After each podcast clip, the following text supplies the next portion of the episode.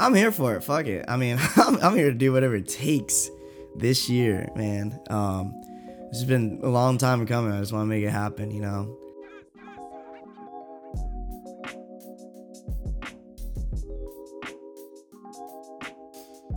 So I'm actually reading this book. I found um, we had like an eight-hour layover in Fort Lauderdale, so there was a bookstore, the only bookstore that you could walk to from the airport. I think we Ubered, we Ubered somewhere, and then um, it was like a mile walk. So I was like, okay, we have an eight-hour layover. I'm just gonna walk there. We get there, it's super sketchy. It's basically, it reminded me of like something that would be in New York. Like it was, there's all these porn books. There's like Yeah. it just red man and shit everywhere. It's like it's super weird, but the pictures on the map looked really nice. So I was like, okay, let's go there. But I found this book on this guy. Um, did you ever see Icarus, the movie, the documentary? yes, I did. Yeah. Okay, so it's basically Icarus before Icarus got popular. So this guy wrote about this in 2011, and basically he was an amateur cyclist, and he wanted to get on testosterone and HGH and stuff, and just try it out for himself. He was originally he was trying to find somebody who was like a recreational cyclist who was doping, and he couldn't find anybody who would be honest with him. So he's like, I'll just do it myself, and then document the the progress. So I've been reading that the last couple days. It's been super interesting to hear about. Is it a fictional story or is it non-fictional, like real life? Yeah, it's him. So it's Oh, like a wow. memoir Okay. style. That's pretty cool. Yeah, that's interesting to see, like, just putting yourself through like his own self experiment. I know with um speaking of books and spark notes and all that, kind of random, but I got really good at like picking apart like articles because that's all we did in grad school. It was like they give you the most like difficult things to read and like it almost sounds like a different language, but like in order to like understand it and write a paper or, or review it, you'd have to like pick apart all that stuff and learn how to like read and see what like what they're actually talking about. So yeah, it's just I think it's value in just like I guess if, even if you're reading a book sometimes, if you don't want to like go in and read like everything, you could skim it and but still get like the base the important things out of it, right? Yeah. That's a that's a cool skill to have, like being able to read research, because you're not like in business school. Nobody teaches you how to do that. So you see a, a scientific study or review, and it's like looks like Japanese to me. Yeah. yeah, dude. And like people don't even know like the stem plot or like what the uh, graphs and all that stuff mean. And then like, the actual conclusions or what they're actually studying. Like, I just love the fact that they make it so freaking confusing. Like, tell me if the study worked or if it didn't, you know? or is it valid or is it not? Because they'll do a whole study and get like a, a positive result. But since like their result may be skewed or some of their demographics weren't like spread out or whatever the case was that they'll have a positive answer but it wasn't valid Mm. yeah so people can like look at something like oh i read this and it works and then like you go read it at the bottom it's like it but it says that it only had like 12 people out of like this amount of people and it realizes that's not like an actual like true result I was talking about this this morning actually, but like there's so many people getting into Huberman now and the science behind things. I usually if I find something like okay, drink water before coffee and have some protein in the morning. I don't know why that works, but I just try to do it and I usually feel pretty good, so I just try to keep with that. Exactly. So drink some water in the morning. I don't know what the science is between drinking water versus drinking caffeine first thing in the morning, but I know I feel better when I do it, so I just follow that. I don't really care if it's like scientifically valid or you know, even at the place I've been going to, the cold plunge, they were like 11 minutes a week is the what you want to shoot for. But like if you do 13 minutes, does that it doesn't benefit you anymore or if you do 9 minutes that doesn't work either. So it's just kind of to me I just like do what feels good and then if it works it works, if it doesn't then try something else. Yeah i wonder why 11 minutes because everyone always says three minutes in the ice bath so you do 369 that's three days out the week. And if you do four so i guess like maybe three to four days out the week they took an average because it'll be what, what 9 10 11 12 it'd be 12 yeah, I don't know if i did my math right if you did four times a week it'd be 12 but like i don't know so weird. Yeah, how's no that idea. how's that going for you anyway? Have you been going pretty consistent or no Yeah, I went. Uh, I went. So I signed up for eight classes a month, or you get like eight visits to the place, and I actually used all my visits in like three weeks. So I started paying like the day pass because I wanted to go an extra time. So I went yesterday You're or uh, insane. Tuesday.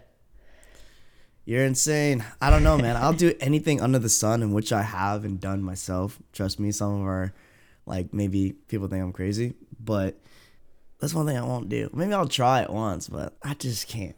The cold. I mean, there's got to be other ways. I just can't do the cold, man. I don't know. I'm a I'm a punk when it comes to that for sure. So if you do the sauna though, like the first time, it, the sauna is usually between like 185 and 200 degrees. It just varies based on whoever's in there and if they're turning the machine up. But what they're usually, so I've been doing two rounds of like 15 to 20 minutes in the sauna, three to four minutes in the cold plunge, and then 20 minutes in the sauna, and then three to four back in the cold. But the first round, you're in the sauna and you're just dying. Your heart rate's just skyrocketing. And then all you want to do is get out. And then you're like, fuck, I got to get in this cold plunge. So then you get out of the cold plunge, and then all you want to do is sit in the sauna. So I'll, 20 minutes just passes so quick. And I'm like, ah, I don't want to get out. I don't want to get out. And then I get back in the cold plunge. I'm freezing my ass off. And then I walk out of there and I'm just shivering the whole time. So it takes like a solid hour, two hours to start feeling like myself again. I mean, it kind of reminds me of like, I mean, you you lived in the East Coast. It's kind of like the weather, bro. Like, we're never satisfied. Like in the winter, all I want is summer, and in the summer's like all I want is winter. but I'm more of a high tolerance. I always say I want summer over winter, cause like there's not a point where like summer makes me pissed off. Like the cold here, especially like I'm sure it's even even in Texas. I was there too when I saw you guys it was cold. Like it, something about the cold just pisses you off. Like the piercingness of the freaking pure cold just literally makes me angry in a bad mood. And gray skies and like in summertime if it's hot, yeah, it could be to the point where you're just like exhausted, maybe irritable, but like I'm not necessarily pissed off because it's hot. Yeah, training too. You it sucks training in the cold. When you have like three layers on, you got to wear sweatpants and then you're wearing tights over that. I hate that. I can't believe I was in San Antonio and I was more cold there when I was in the gym than I was um in over you know back at home. And I granted I know like things like in Texas like they're not prepared for like having heat or whatever. But I was honestly pretty shocked when you said, "Hey, like layer up." I'm like, "Nah, dude, I'll be fine." I got there, I was like, "Dude, it's freezing in here." Reminds me of my garage days, you know, like when you're just like lifting in the garage when it's super cold and you just get it done. Your gym has heat, obviously, right? oh yeah, yeah, yeah. Our gym has heat. Yeah.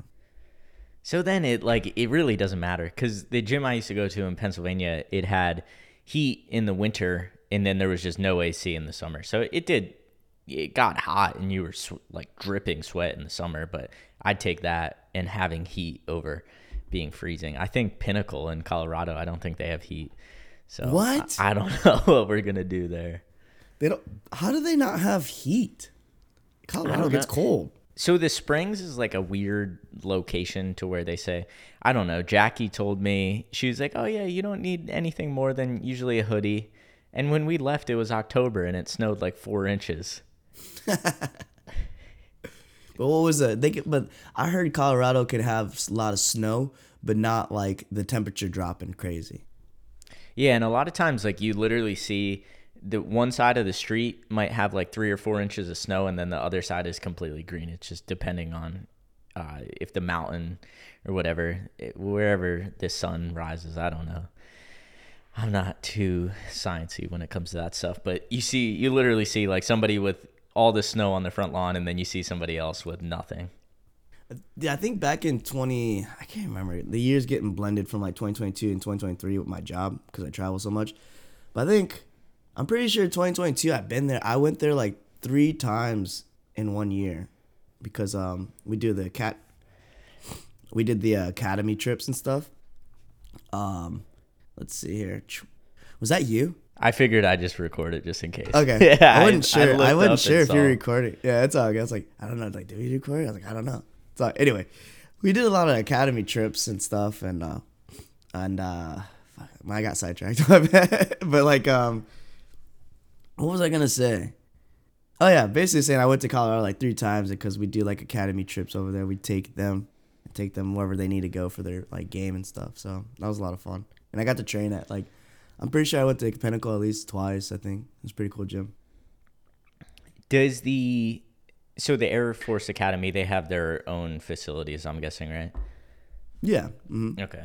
Because they have the Olympic Training Center is in Colorado Springs too, so I didn't know if they do their training out of there. I would love to train there, but obviously we're not that good yet, so I don't think I don't think you could show up and be like, "Hey, I'm part of USA weightlifting."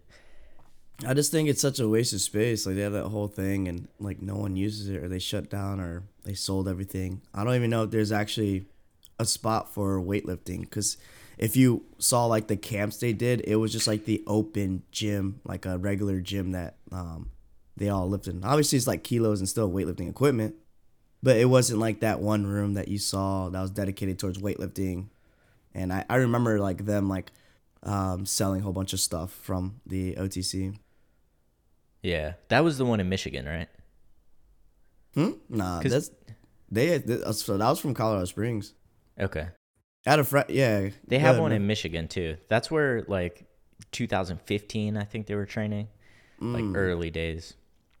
I say early days, like weightlifting's like this vintage sport, but I feel like that's like when it started to get popular, when CrossFit started coming around and like people were starting to at least have a remote interest in weightlifting.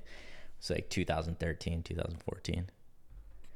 I don't know. Yeah, I'm not. To be honest, I had no idea about the Michigan thing. I only knew about the OTC in um in Colorado Springs. Yeah, I could be completely wrong. It's not like I've been to either one. Who knows? They they might have a dedicated like camp or training center around there. But yeah, I mean it was pretty cool back when they had the uh, the Polish guy Zygmunt, and then like Ali Norik, Vardanian, uh, a couple of you know all the good guys back in the day, watching all those videos like Kendrick Farris and all that stuff. Good times. But yeah, I was I was just getting into it while they were like, that phase was like going away. The one, uh, so I saw this one girl on social media. I definitely want to get her on. She's part of. Have you ever seen them do the studies at Marquette when they have the weightlifters out there and they're doing like the bar path and the velocity and stuff? Yeah. So you're talking about Wanda? You think? Yes. Yeah. yeah, I found her Instagram the other day, and I was like, "Damn, we should get her on the podcast." Absolutely, she's smart. Um, I just met her actually at finals, so yeah, she's a cool girl. Oh, nice. All right, well, that's a someone who we can look to get on. Yeah, yeah. So if uh, she ever listens, hey, want to hop on and talk about your your study? I'd love to hear it. I know she was talking about the uh, little sensor on the Eleiko thing and how it's not really optimal for like snatch or clean jerk. Yeah, the velocity stuff. Have you ever used the any of the VBT? Personally, no. I mean, I've seen people do it. I've never done it myself. I have little to very little to no knowledge on that. I know like I read it about it. I read tons of videos.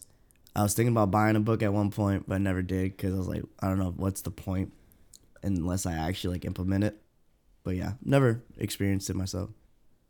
Yeah, I'd be interested to learn a little more about it, but I don't know. Like, do you really want to sit there and like analyze every single lift and be like, oh, that was too slow, or this one, you know, I missed this because it wasn't wasn't fast enough, and I don't know. I think you just gotta like be able to experience to know what you're you're feeling.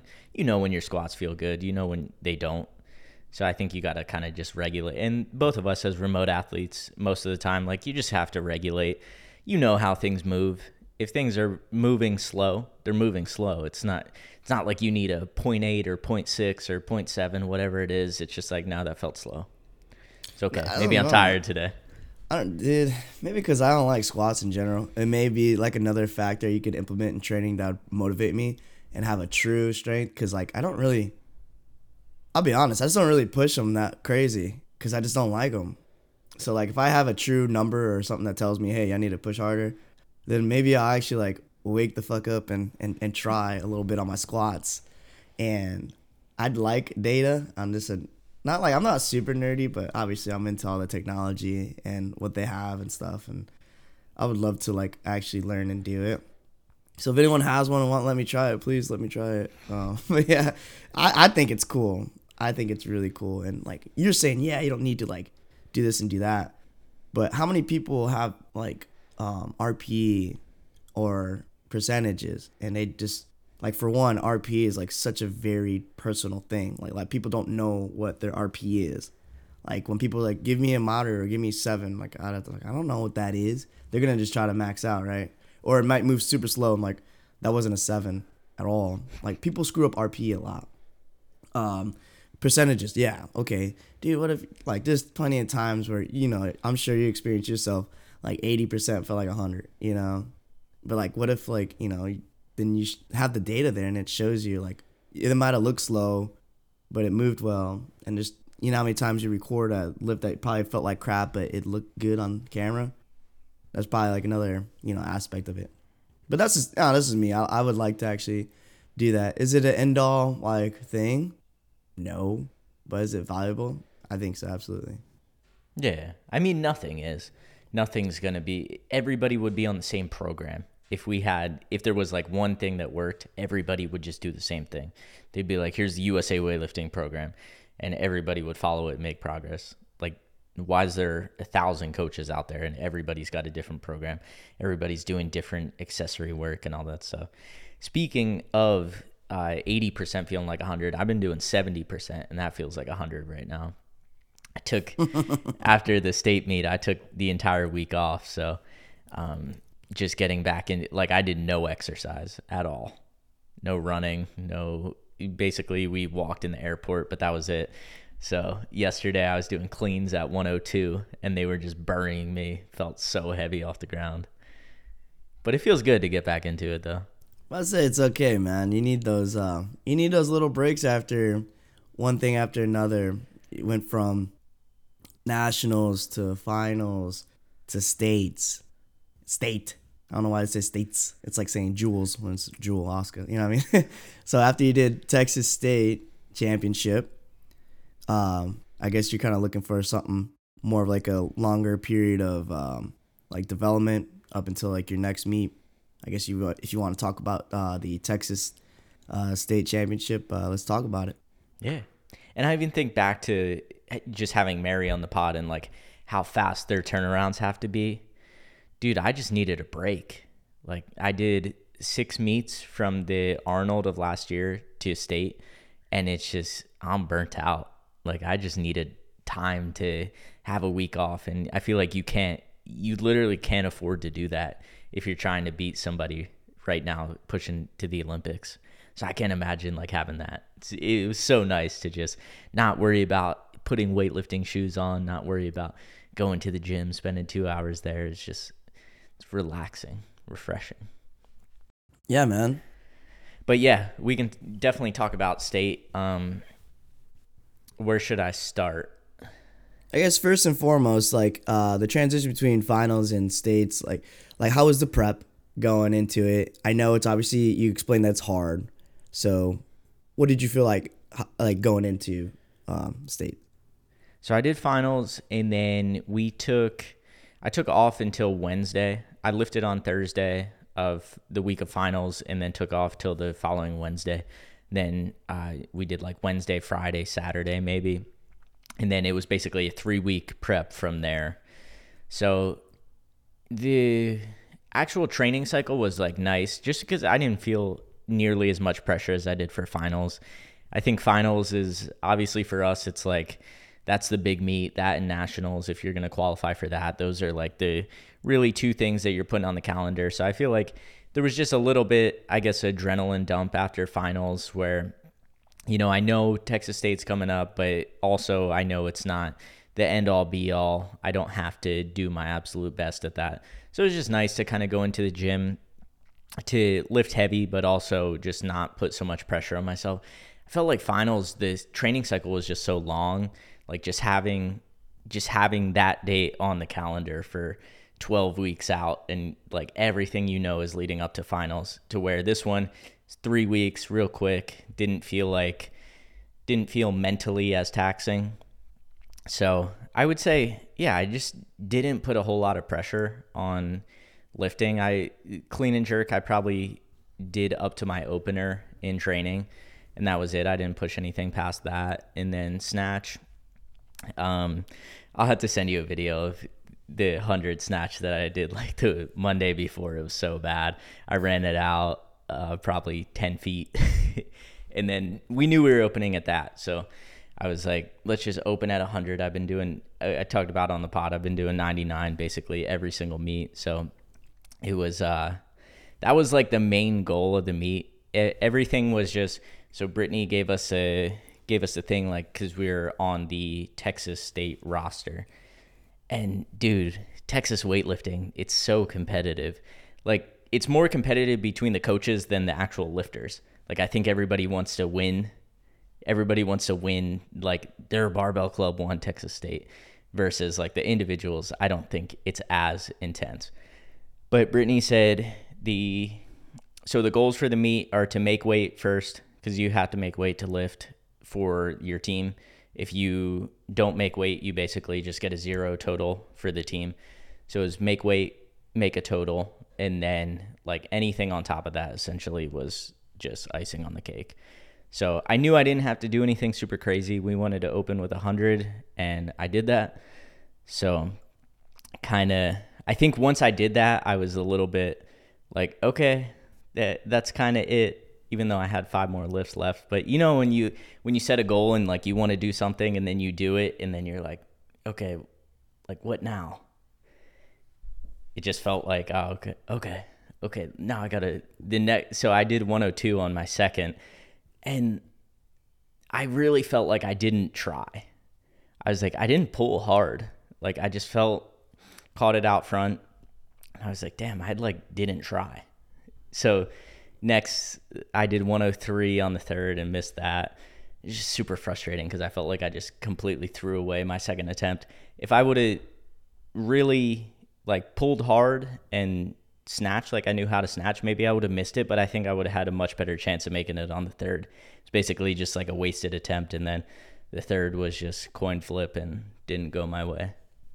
Well, it's like um, I guess you were kind of just like satisfied, like okay, hit my goal. What's next? Um, but did you hit anything above like a hundred, even like leading up to finals? I'm sure you did, right? I hit 102 leading up to finals. So there's not really much of a buffer, I guess, in your training experience from that this long time, right? So you hit that main one, and then I think you felt like the rest of them were just kind of like extra credit at that point, right? Yeah, I because I knew so there was one other guy who had a 240 entry total, and then I think there was like a 235 maybe.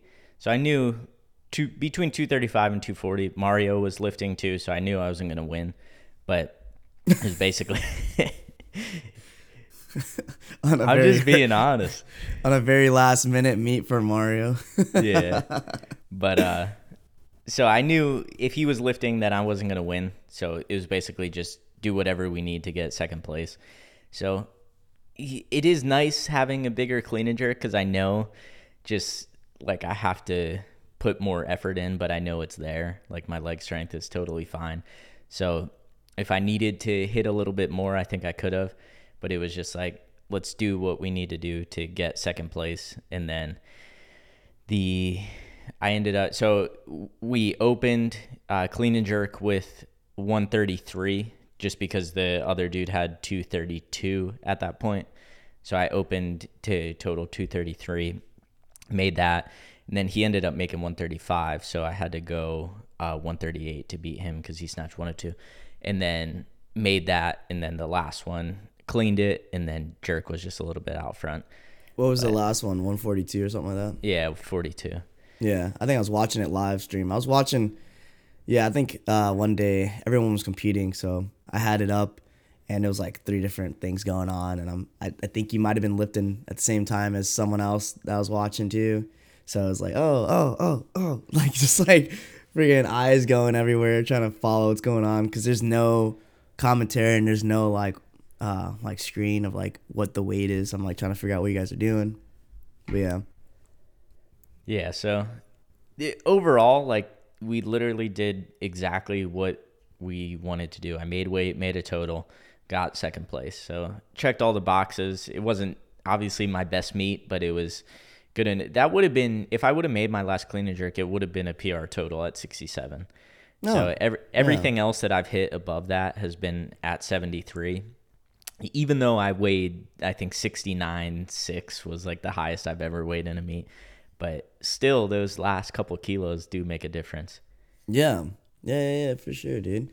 So when you hit that that one that one uh, crazy meet back in day, that 105 was it 145? Yeah. Were you light 73 or were you 67?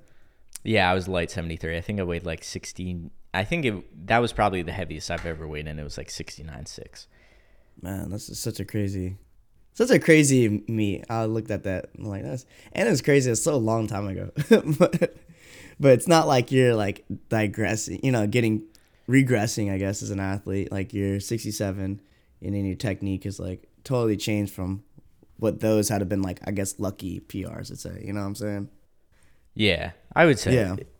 I, not mean, to, not those- discrediting that. Dude, they were like- both hail marys. Like Yeah, they yeah. were just you know put it on the bar and see if I could hit it. When I cleaned 145, I don't know if I've ever talked about this, but when I cleaned 145, like I just literally got underneath it and was like, "Holy shit, I just did that." Like I had I had you know how you're supposed to it's very hard to make a lift that you think you're going to miss.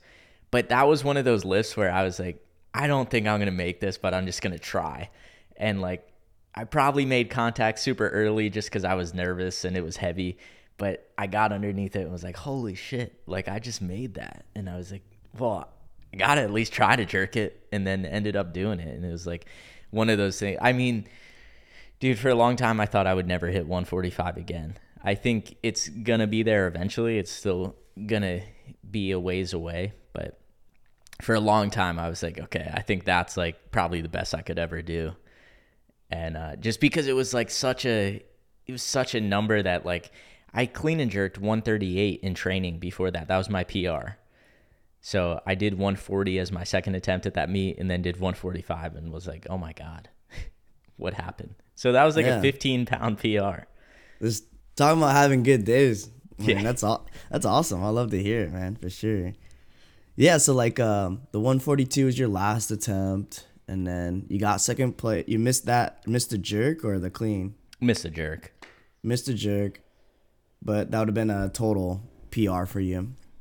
But yeah, dude, I would say like having three weeks, which is not really a true prep, is just more to like get you back in shape for the classic lifts after a huge meet. Like, dude, why not? And you took second place. That's awesome, dude. Yeah, they gave out pretty sweet medals too. So that was cool. Yeah, it looked pretty fancy. I liked it. I was like, I was, I was trying to figure out what it was like the actual design, but yeah, it looked pretty cool. Yeah, I put it on Curtis. I posted that picture. He was looking proud as hell too. He was like, it was pretty cool. Yeah, but it, I mean, it was nice, dude. There was 400 and I think 476 lifters at a local meet. It felt like an AO series. It was pretty wild. Like every day, I think the first day the first session started at nine, and they went till last session started at eight, and then every other day, Saturday and Sunday, it was eight to eight to eight, and then eight to six three platforms. That's insane to hear. And you told the story about the state championships in Indiana having like five or six lifters, and that's it. Dude, this just sucks because like there's actually a lot of good like just nobody did it like including myself and like other good people that are really good lifters in Indiana. They just didn't do it. It wasn't promoted good and honestly it's like one of those things like oh what why do I even do it because it doesn't really mean anything. Not to be like negative, but yeah, it's just poor planning and poor execution overall, and that's why it was a, a crappy meet. But they need to work on it. And I know I know they'll work on it. But that's just a in a pure example of like the difference between states, I guess. Yeah, because Pennsylvania never had. I mean, they didn't have a state championship up till like two years ago. I think that was the first one, 2022 maybe. So not not a very long time. I don't know. I've always had fun at the local meets. Like I've always really enjoyed them. Over in uh, the East Coast. Yeah. Yeah, just like you see people who you know just because like you've obviously everybody's kind of you know if you trained at one gym you've probably dropped into another and you've been around people so it's like nice to lift lift that way but same thing i feel like the ao series is just kind of that way too just people from everywhere Yeah, yeah. I mean, I think the obviously the more that we do this stuff, like um, our bigger meets, and the we actually will probably compete more nationally than we do locally. But like, dude, like that's where we started, and it's always fun just to do the local meets and stuff. Like, get to live with your buddies, live with people you see on the internet and stuff, and they're local to you. And even if it's not even the same weight class, like you still maybe have the same numbers, you know, stuff like that. And you're never too good to just do a freaking local meet. It's fun. Yeah. I mean, if you're really, unless you're making like international teams, there's kind of no excuse to just hop in, especially. I think uh, like so many people are afraid to go and do 85, 90% on the platform. Like, who cares? I know it's $60, but like, or 60 or 100 bucks or whatever, how much it, it costs, but it does, it supports the gyms around you. It, it's a, I'm guessing a good cause. I don't know necessarily where the money ends up going, but like I think people should do more local meets, even if like you're not in shape, even if you're in the middle of a training cycle. Like just show up, and especially with us, I think too. Not that I, I don't want to say we're we're great weightlifters or anything like that, or we should get cocky or have have a big attitude, but I think so like I did the when I qualified for nationals, this one dude messaged me on Instagram and was like, "Dude, your technique is awesome. Like I want to I want to keep doing the sport and look like you." And I was like, "Holy shit." Like I had no idea. I You're thought fan. yeah, you know, I'm like, "Ah, I suck, whatever." But uh it's just cool to to show up and then you hear something like that and like that motivates me for a long time. Yeah, man. Like you could be the reason why someone gets started into weightlifting. Like you never know. And obviously getting into your community is important too. Like that's where you got to start at, you know. If we're trying to reach out like doing this podcast and trying to reach out to people and stuff like it is important to like reach out into your community cuz I have people I had no idea listen to my pod both podcasts and I'm like they'll share it and I'm like I had no idea that they even knew about it. But it's cool because like they know me from the gym and they want to listen to some of the topics or who we had on, you know, the pod. That was that was really cool, you know. And like, you know, we had like Mary did local meets all the time. Dom does local meets all the time. Um like Maddie, she did local meets all the time. Remember she did like the clean and like two jerks just to get her training in. It wasn't gonna count towards a meet. At one point, Which I don't Olymp- necessarily agree with, but we'll say I mean, that. it's, it's whatever. I mean, that's what she want to do, and she still paid for it, so she could do whatever she wants, you know. Um, but yeah, just uh, I kind of I kind of missed that a little bit, especially in Illinois. I think they did a little better with uh with the meets. Uh, they would have more of them, I guess, but. Uh, Indiana's pretty cool. They do a lot of cash prize meets. Like there's one coming up actually this this weekend, and kind of bummed I won't be there to see it. Um, you know, I'll be traveling for work. Uh, but yeah, they do like a big cash prize. I think um, one year my buddy won like six hundred bucks. Oh, nice. Yeah, like I think you put in. I think it's like a hundred dollar you have to buy in, but like, dude, like you just profited five hundred dollars and you just lift, and like they gave out like you know awards and stuff, and yeah, they did a really good job. Um, there's a I'll just shout them out too. It's a Moran Academy out in uh, Carmel, Indiana, and um, it's Kyle Moran and Mandy Murakami. They do. Um, she has like a media company called Meet Week. I think it's called Meet Week Co. And uh, they help like other um, clubs like either run a meet and and do like the media too. So it's pretty cool. Nice. Yeah, that's stuff that people probably don't want to do because putting on a meet is a lot.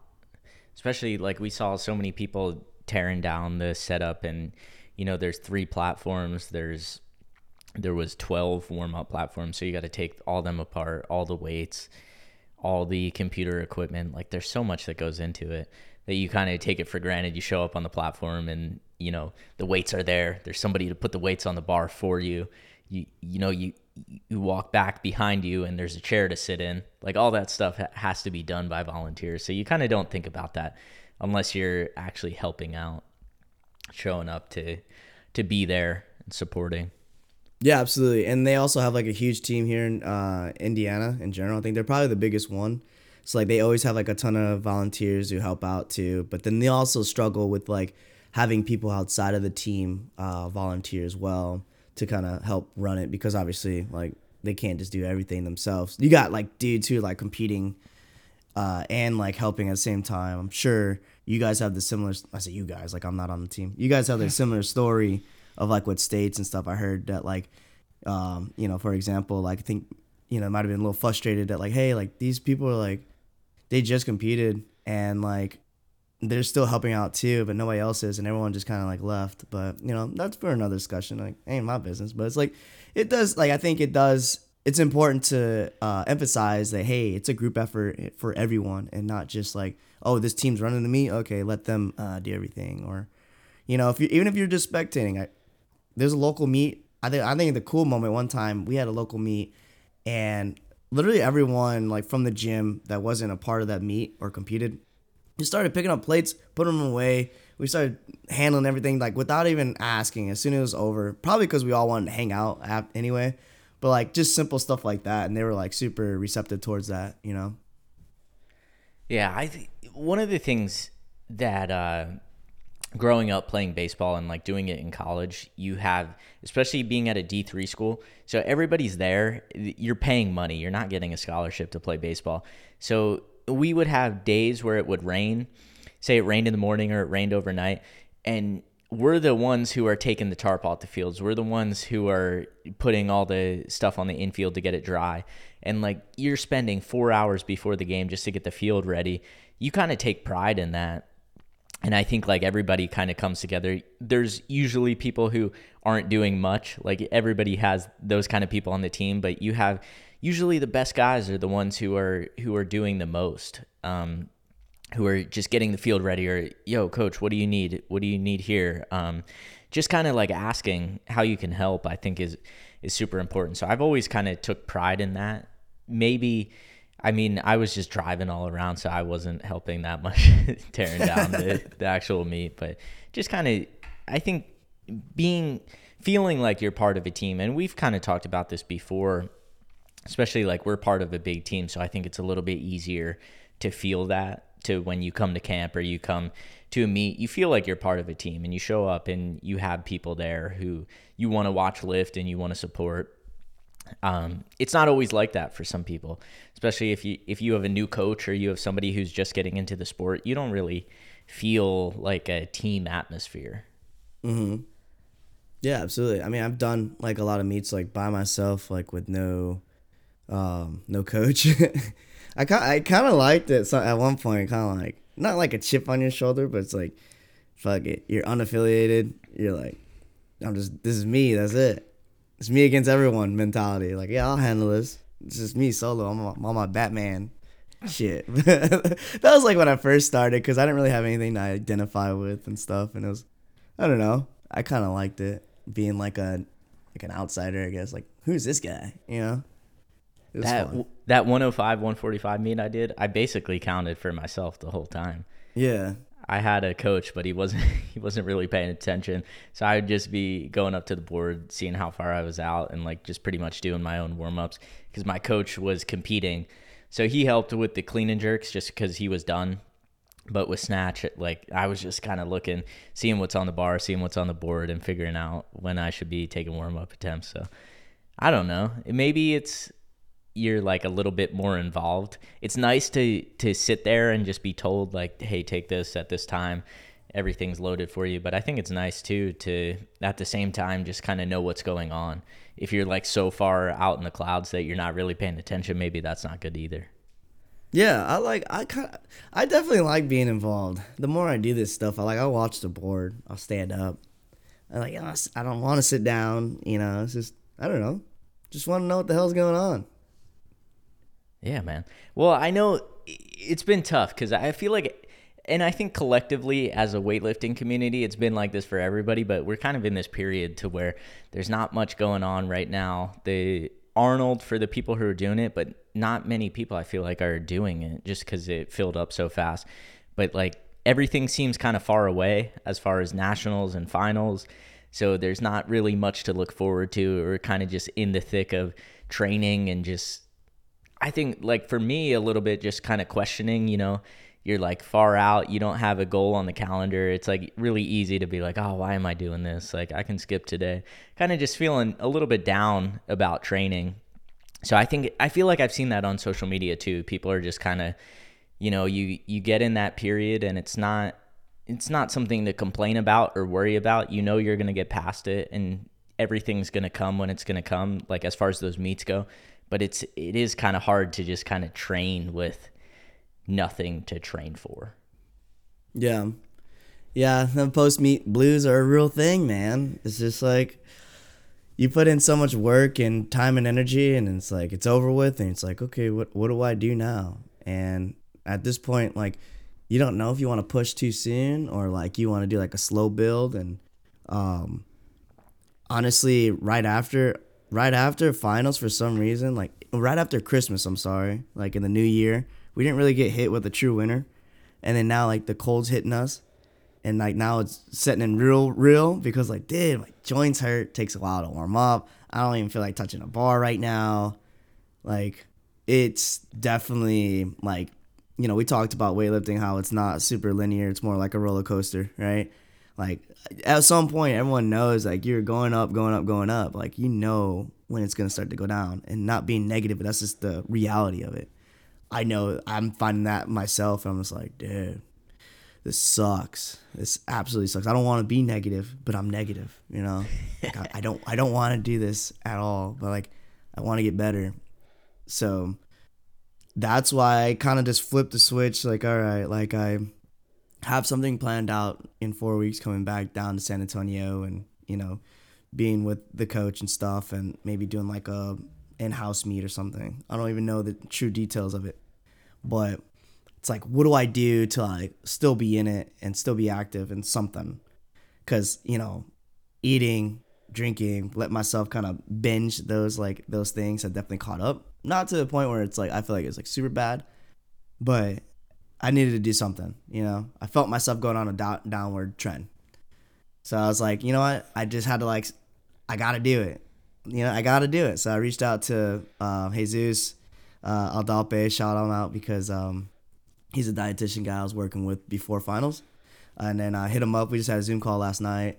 Talked about what we're gonna do to how to eat while I'm on the road and stuff like that. So we're gonna have a plan for when I'm on the road, and um, just try to get back down to 73.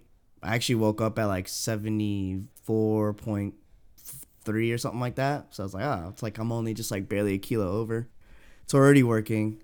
So no drinking for four weeks, eat right, uh, and just like I'd say, just maybe focus on uh, mobility, recovery, and moving right. And I think that's what uh, B is kind of like programming essentially. It's not the funnest thing in the world, I'll be honest, but uh, she ain't gonna kill me for that. But it works, right? You gotta get in like those positions, tempos, and and all that stuff. But it's pay, it's gonna pay off. So I feel like if you do everything right, kind of break down everything to like that fundamentals level, and then building up. We've done this enough. Like, a, like we know how to snatch, we know how to clean and jerk. It's not gonna be any surprise when we put on some heavyweight, you know.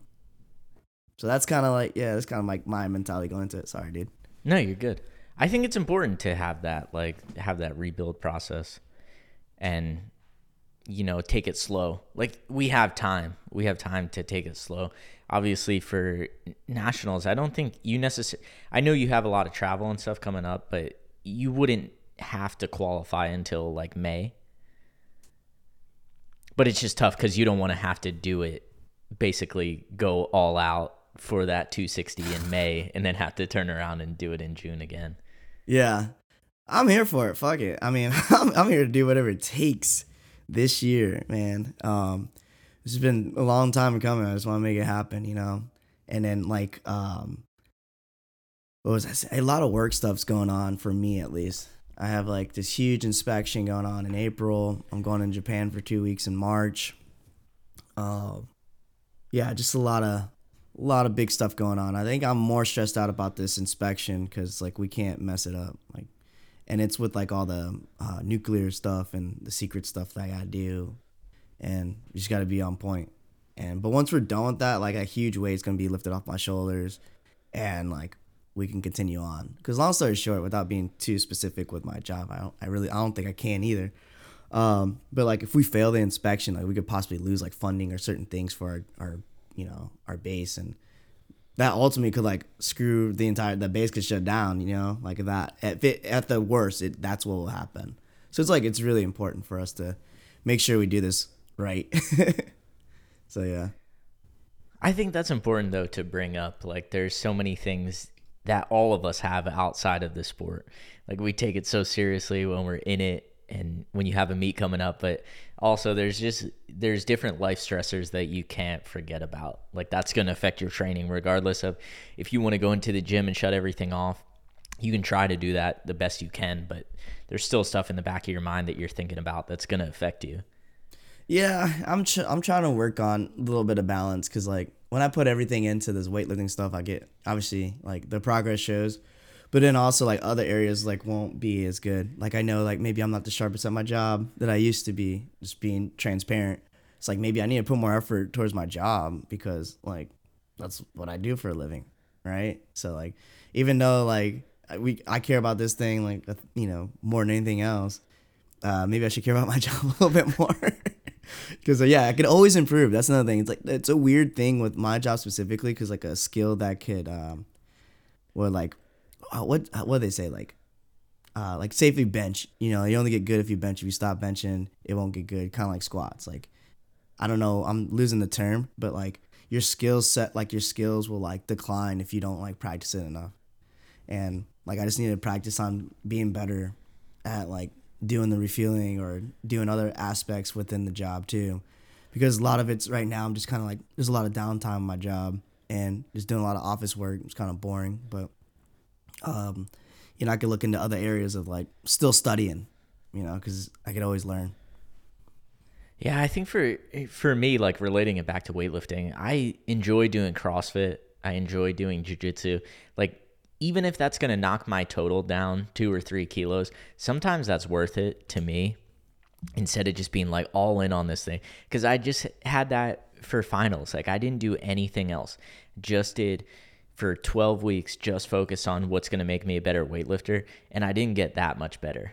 Like I, I felt good, I felt really strong, but it's like, what are the things that you have to take out to continue to add the kilos? And maybe it's not always worth it. Like if you're if you're gonna lose, and I talked about this before on my Substack, but like if you're gonna lose one or two percent in the strength area, but you're gonna gain one or two percent in life or in your relationships and other stuff that's outside of the sport, maybe it's worth it to have that sacrifice. Like maybe being the being the best possible weightlifter that we can be isn't worth sacrificing everything else for. I think you're pretty wild because like you're one of the only few national weightlifters I know that will still want to do other like strength sports or like, like still want to do like other fitness like CrossFit and jiu-jitsu. Like other people like dude, I can't tell you another athlete I know like who's a national athlete who does like either of those two things. So I think it's pretty interesting. But cool at the same time because like you don't want to like totally lose that. Well, I think it's balancing. Like I don't go into CrossFit and try to PR my Fran time or anything. I'm not trying to do the workouts RX to where you know I'm ripping my hands or there's 150 wall balls and I can't walk the next day.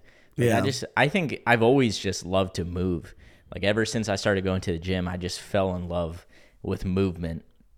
So I always want to do more.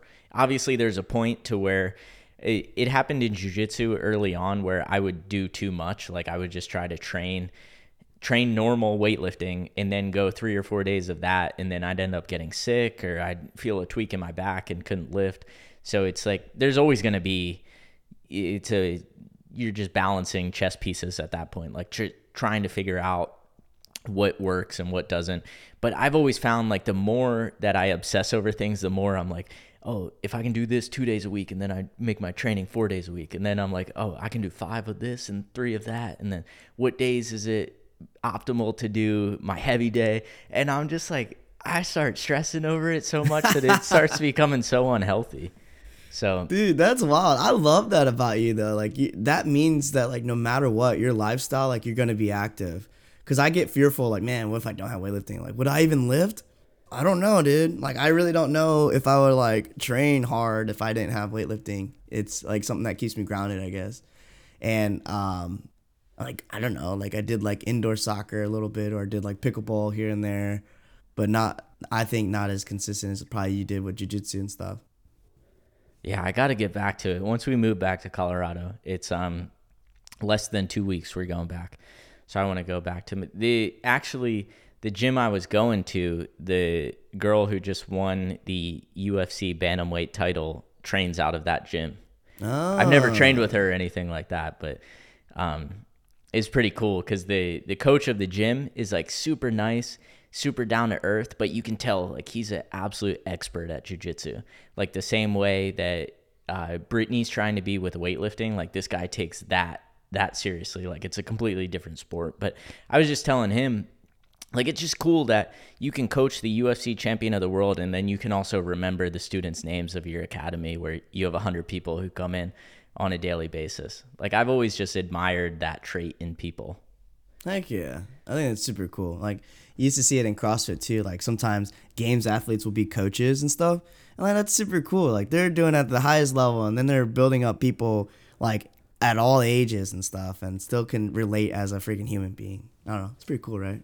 Yeah. Our one buddy, uh, Sean, when we were doing the Arnold, he went to Kristi Eramo's gym. Or mm-hmm. I think her name's O'Connell now. But like yeah. this was at the time when she was doing I think she was still at top 10 at the games and like he went and did Friday Night Lights did the open with her and like she's taking pictures with him and cheering on everybody at the community and they're still that good.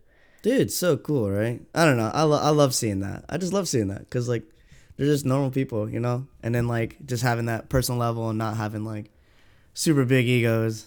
I don't know. It sounds I don't know. It sounds ridiculous, but sometimes there are those people that just like they're just too good or they just think of themselves as a as a fucking god, you know. like, but I have a I have a hard time balancing that too, because like when I go to the gym, like I, I'm there to train. Like I feel like it, eh, we talked about getting the job done. Like I'm there to do my job, so I want to take as much.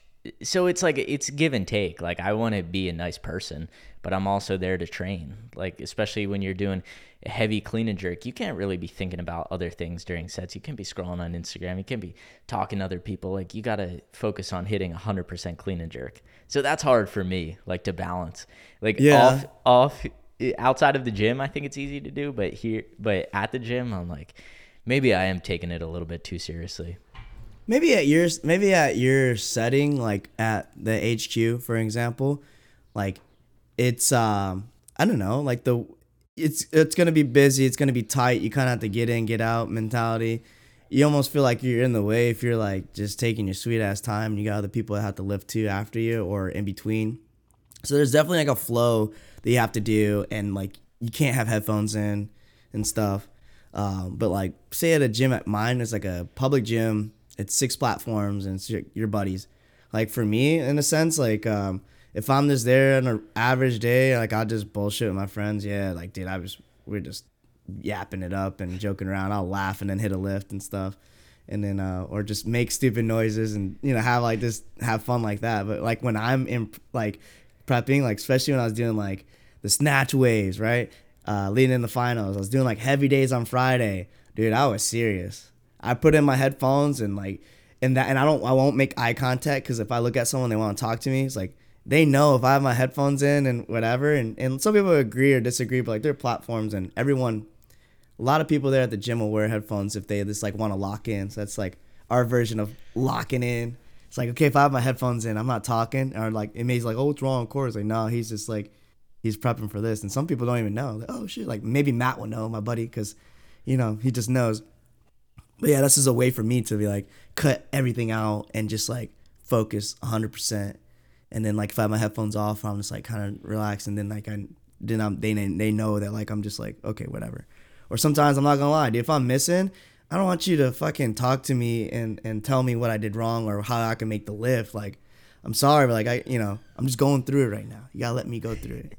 And I don't want to sound like a prima donna, but like I just don't need to hear that, man. I'm already having a bad time. That's so true. right? It's like I don't need to like, oh, what you should have did. I'm like, no, shut up, everyone. Sorry, let me just let me go through this right now, and then I'll get over it, and I'll be fine, right? But I mean, that's a you gotta like it's seasons. Every yeah, sport has a season, so it's like you have those seasons to to relax and have fun, and then you have the season to this is we're really pushing right now. We're gonna pay attention. Absolutely, man. And I feel like most people respect that and they understand. And as long as they can read other people, then that's totally fine. I- am pretty sure it's a lot easier at HQ because like a lot of people may be doing the same thing, right? Opposed to like you know me, I'm always doing my own thing there compared to some of these kids. Like you know right now these there's few athletes there at Indy City who are like prepping for this meet for this weekend. So we know like oh they're doing the big lifts this day and oh like oh some of these people are prepping for Arnold, so they know that like oh they're prepping for Arnold right now. So yeah. Yeah. Well, cool. I think we can we can cut it there. I think anything else we're gonna start just getting negative about weightlifting. But nah, yeah, I think we're good, dude. I at least uh, I want people to like reach out though. If you're going through it right now, let us know. Like reach out to the Instagram page. Um, I think we can all keep each other accountable. Like during that time to where you don't have necessarily anything big coming up, but you're just trying to get through the training. We know like you have to train all year round. It's not like you can just have an off season where you don't train for 3 or 4 months. Like you still have to put in the work, but it's not it's hard to you're not seeing anything any progress pay off especially when you're doing the positions and you're doing the tempo squats and all the stuff that like sucks yeah. you don't really know if it's going to work until three six months down the road so i think I feel like everybody's kind of going through it right now. So just know that you're not alone and it's going to pay off. It just, we need to, to take some time and just keep getting better. Absolutely. And then one last thing before we uh, end the podcast, too. If anyone has suggestions or any has like one tip or one tool that they do to help them get through like certain periods of like times that when they're down to bring them back up, we'd love to hear what you guys have because I could implement it for myself as well. Yeah, we need them. All right, well that's it for the uh, barbell drop, and I hope you guys have a good one.